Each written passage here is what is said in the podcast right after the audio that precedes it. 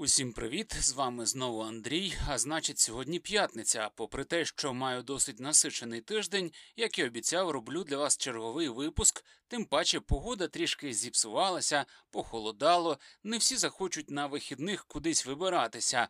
Краще позалипати в серіал, ніж мерзнути на вулиці, хіба ні? Тим паче, що на суботу і неділю передають дощі чи не по всій Україні. Але це нічого, настання повноцінної весни таке ж невідворотне, як і наша перемога. Тож ми дочекаємось. Щось мене на лірику потягнуло. Краще я розкажу про серіал, який я обрав для випуску сьогодні. Це один із хітів Netflix останніх років Ю тобто ти. Його останній сезон якраз недавно вийшов на стримінг платформі. І що я вам скажу, серіал тримає марку і, в принципі, вміє перелаштовуватися, змінюватися та еволюціонує з кожним сезоном, трішечки змінюючи жанри. Цього разу цей трилер про маньяка прикидається детективом у стилі Агати Крісті, адже все відбувається в англійських локаціях. Що з того вийшло, розкажу відразу після вступної відкривашки. Поїхали.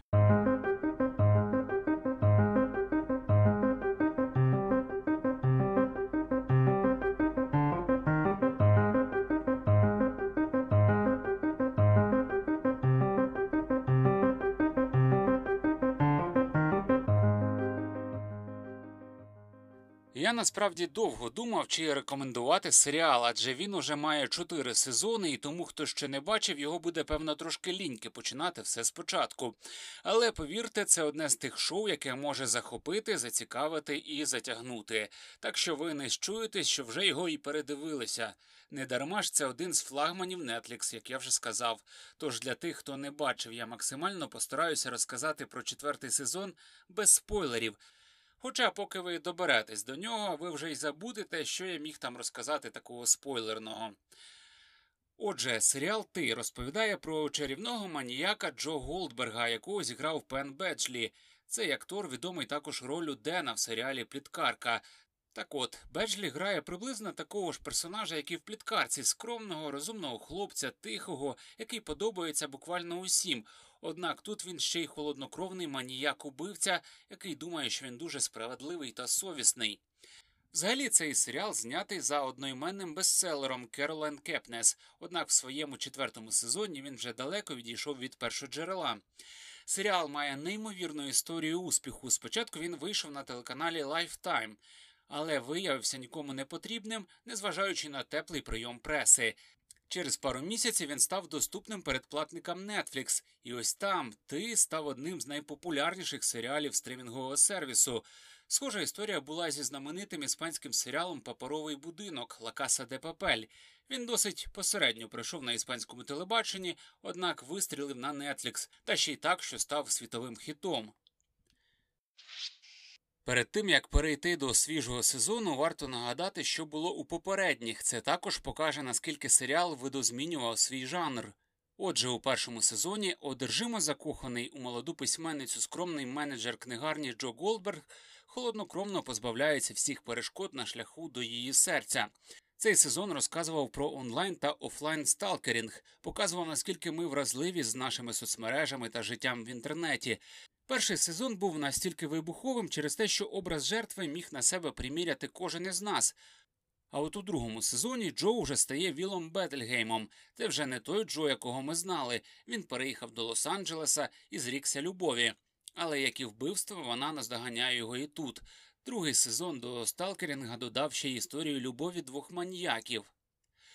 У третьому сезоні Ю різко змінюється. Наші маніяки одружилися, у них народилася дитина, і вони переїхали в багате передмістя вигаданого містечка Мадре Лінда. Але, звісно, старих звичок не так просто позбутися. В третьому сезоні шоу вже нагадує мікс шалених домогосподарок та Декстера. І от нарешті в четвертому шоу покидає Сполучені Штати і перебазовується спочатку в Париж, а потім на Туманний Альбіон. Новий сезон представляє Джо уже як Джонатана Мура, викладача літератури в університеті, який мимоволі опиняється у колі місцевої еліти. От тільки себе частиною цього товариства Голдберг не відчуває. Натомість він швидко поринає у вже знайому стихію, одержимість дівчиною. Джо намагається відсторонитися, переключити свою увагу, але він не здатний подолати своє єство. Йому важливо домогтися прихильності. Тут, як я вже сказав, шоу перетворюється на детектив у стилі Агати Крісті, де у Джо вже в суперниках інший маніяк. При цьому майже половину сезону Джо намагається нікого не вбивати. Взагалі прагне вберегти людей від смертельної загрози від свого суперника, нарцисичного психопата, який, на відміну від самого Джо, отримує щире задоволення від процесу вбивства. Наш герой активно входить у роль детектива. Він сідає за Агату Крісті та інші класичні детективи, рефлексує на тему літературних штампів та приміряє отримані знання до реальності. Натомість недосяжний убивця грається із Джо. У хід ідуть шантаж та таємні листування, погрози та інше.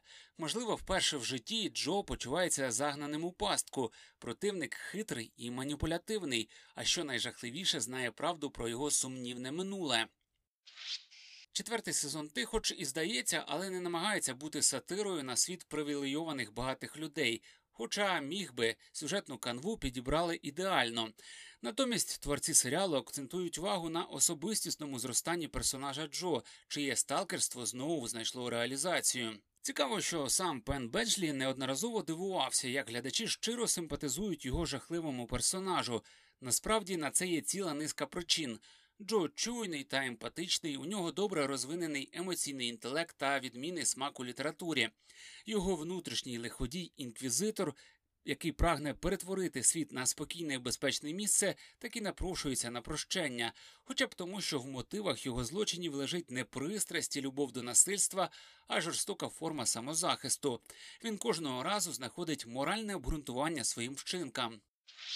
Ти не можна дорікнути у відсутності драйву чи захоплюючості, хоча б якими нелогічними, передбачуваними, неправдоподібними здавалися сюжетні та персонажні лінії, творці вкладають у них усі сили, не шкодуючи візуальних рішень, безвідмовних сюжетних поворотів та навіть у дечому комедійних сцен.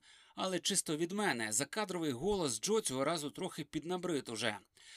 У попередніх сезонах, навіть у найпохмуріші моменти, Джо переконував себе, що робить всі свої жахливі вчинки на благо, і згодом дівчата зрозуміють, що старається він заради них. Тепер же Голдберг переконаний, він насправді погана людина. Отже, четвертий сезон по ходу історії трансформується з чергового раунду одержимості Джо на пошук відповідей про сенс свого життя. Ти у четвертому сезоні нарешті виходить на розмову про ментальні проблеми Джо, на спробу проаналізувати його сприйняття світу, на можливість показати, як людина, яка роками закривала своїх коханих у скляному боксі, і сама себе посадила в нього, спробувавши почати все заново, ось тільки його коробка у його ж голові. Відомо, що Ю вже продовжили на п'ятий сезон. Він буде останнім для шоу, і особисто я схвалюю це рішення. Хоча серіал змінює піджанри, локації, акторів та декорації, однак усі історії мають закінчуватися вчасно.